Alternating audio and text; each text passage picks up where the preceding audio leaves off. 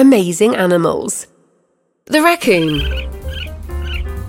This mischievous bandit, with dark hair around their eyes resembling a mask and a tail that appears to have rings, is known for causing trouble in Canada, the United States, and the northern areas of South America.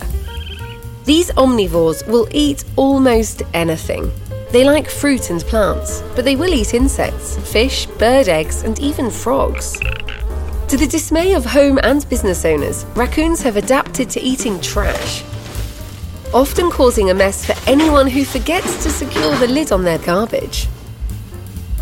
If you watch a raccoon eating, it might look like they are washing their food, even if there is no water around. Scientists think raccoons are using their sensitive hands to take in more information about their food this way before eating it.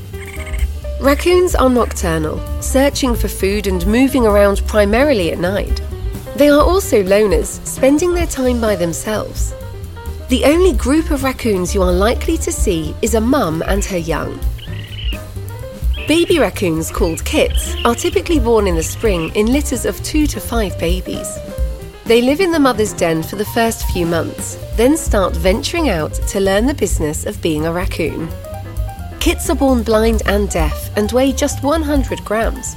They grow quickly, and when they reach adulthood, raccoons are 2 to 3 feet long, weighing just 6 to 7 kilograms.